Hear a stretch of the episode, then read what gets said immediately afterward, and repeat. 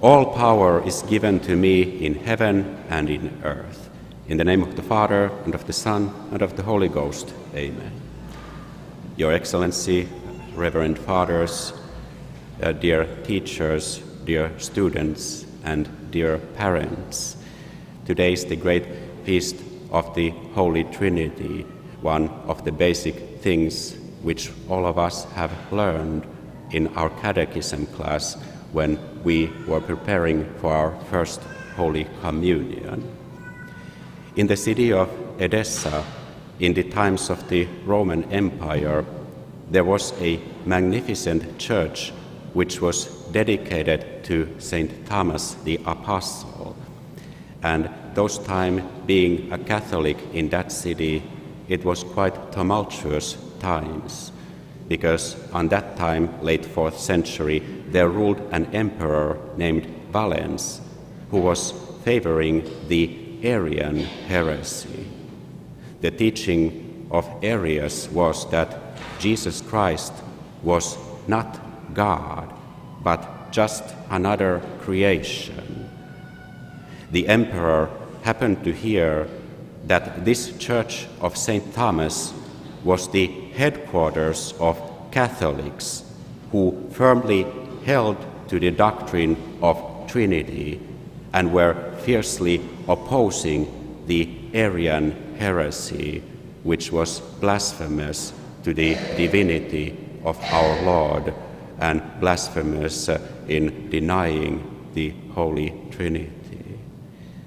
So the emperor, who was angry of this resistance against his own man made doctrine, he ordered that this church of the Catholics was to be shut, and anyone who would appear there, he would be put to death.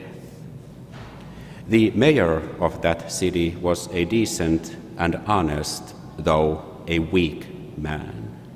So, behind the emperor's back, and to prevent a slaughter of Catholics, the mayor warned them and said that they should not go to the masses and services of St. Thomas Church anymore. But his warnings were not heard, and all Catholics of the city continued to gather in the church in great numbers. The mayor, with a heavy heart and feeling being under the obedience to the emperor, got himself a large number of soldiers ready to kill anyone who would show his face in the church. When the mayor was on his way with his troops, he saw a woman who was hurrying to the church of St. Thomas. She broke through the line of soldiers and she was holding her little boy, his hand in hers.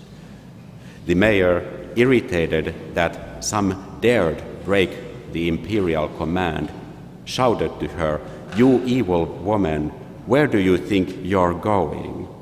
And she answered, Where everyone else is going. The mayor shouted back, Don't you know that anyone who shall be found attending this church will be put to death? The woman answered, Yes, and that's precisely why I hurry to attend and be found there. The mayor then asked, And why are you leading uh, your little child there? And the woman said, That he also may gain the merit of martyrdom. Obedient as he were, the mayor could not convince himself to kill innocent women and children. So he went back and informed the emperor that the church of St. Thomas was filled with faithful Catholics, and they were all ready to die for their Catholic faith. And he managed to convince the emperor that it would be a horrible scandal and a disgrace to the imperial throne if all these people should be put to death for their faith. And the example of the faithful of St. Thomas, it encouraged and strengthened the whole city of Edessa, and soon everyone loudly and bravely confessed himself as a Catholic. Dear faithful, on this feast of the Blessed Trinity, we can nothing but admire the faith and the bravery of this woman who was ready to die in the hands of them who hated the Catholic faith. From her own desire, she wanted to attend a church of the apostles. She probably was not a theologian or well versed in the writings of the fathers, but she knew the words of St. Thomas, the patron of her church, addressed to Jesus, My Lord and my God. This feast of the Holy Trinity, it is closely connected to the mission of the church. Even as God the Father had sent the Son into the world, so did God the Son send the apostles. The mission of the apostles and their successors, the bishops, is divine. And the end for which the apostles and the bishops were sent forth is the same end as that for which Jesus Christ was sent. As God spoke to prophet Ezekiel, I will not the death of the impious, but that the impious convert from his way and live. It is also the spirit of martyrdom of the Edessan mother why you attend here at St. Gertrude's. It is because our bishops and priests here, we follow the true mission of the Church to save souls, just like our Lord authorized His apostles and their successors to do, all the way until the end of the world. Her spirit, that of the Edessan mother, it was the spirit of bravery to stand against anyone who dared to think he could oppose God. One of the things I always emphasize to our school children is that as a follower of Jesus, you cannot just be for the truth. You must also stand against error. Usually in the world, you don't get into that much trouble by just being for the truth. It is only when you oppose the error, like a command of an evil emperor, when you put your reputation or even your life on the line. It was also the spirit of love of the Catholic faith and of martyrdom which brought many of your parents and grandparents here when Bishop Dolan founded this mission of St. Gertrude in Cincinnati so many years ago. Many of you who are here today, you followed your parents and your grandparents to the true faith and the true Mass. Your parents, in those difficult years, they heard the leaders of a new church, whom they thought were legal successors of the apostles, now preach that you can worship God just as well in a Protestant as in a Catholic church, or even in a mosque for all that matter. And your parents and grandparents had none of that. They loved their faith, which they had learned from their catechism.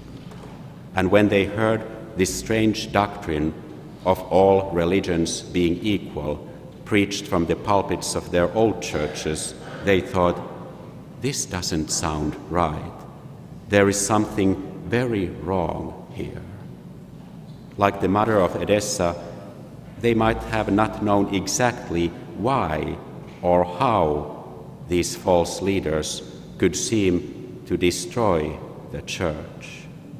But your parents knew being loving followers of Jesus, that there is room for mystery in the Catholic faith, but there is no room for contradiction.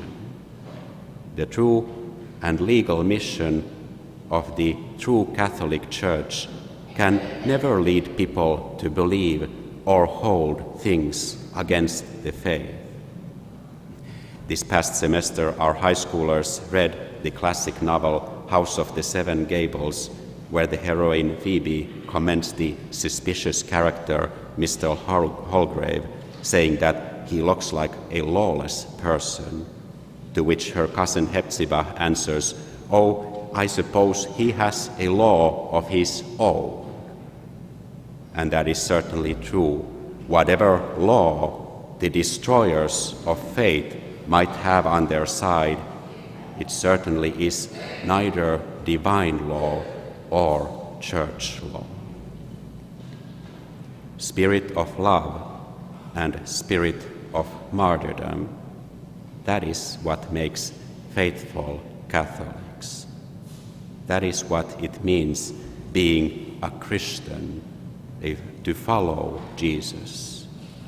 In our school hallway, there is that statue I like very much, where boy Jesus holds a book and points to the text which says, If you love me, follow me. We are called to follow Jesus for all the days of our lives. The apostles were instructed to preach and teach the people both before and after baptizing them. This was the mission which he transferred to the apostles our Lord did, and which our own little church continues even to this day. The presence of Jesus will never fail the true church, and that's why he will never fail us either. The church of our Lord is a divine institution which can only live through Christ. And as long as this world lasts, there is also pardon and remission of sins, no matter how horrible or numerous those sins are. Because our loving Lord and Savior has told us, I am with you all days even to the consummation of the world. May God bless you. In the name of the Father, and of the Son, and of the Holy Ghost. Amen.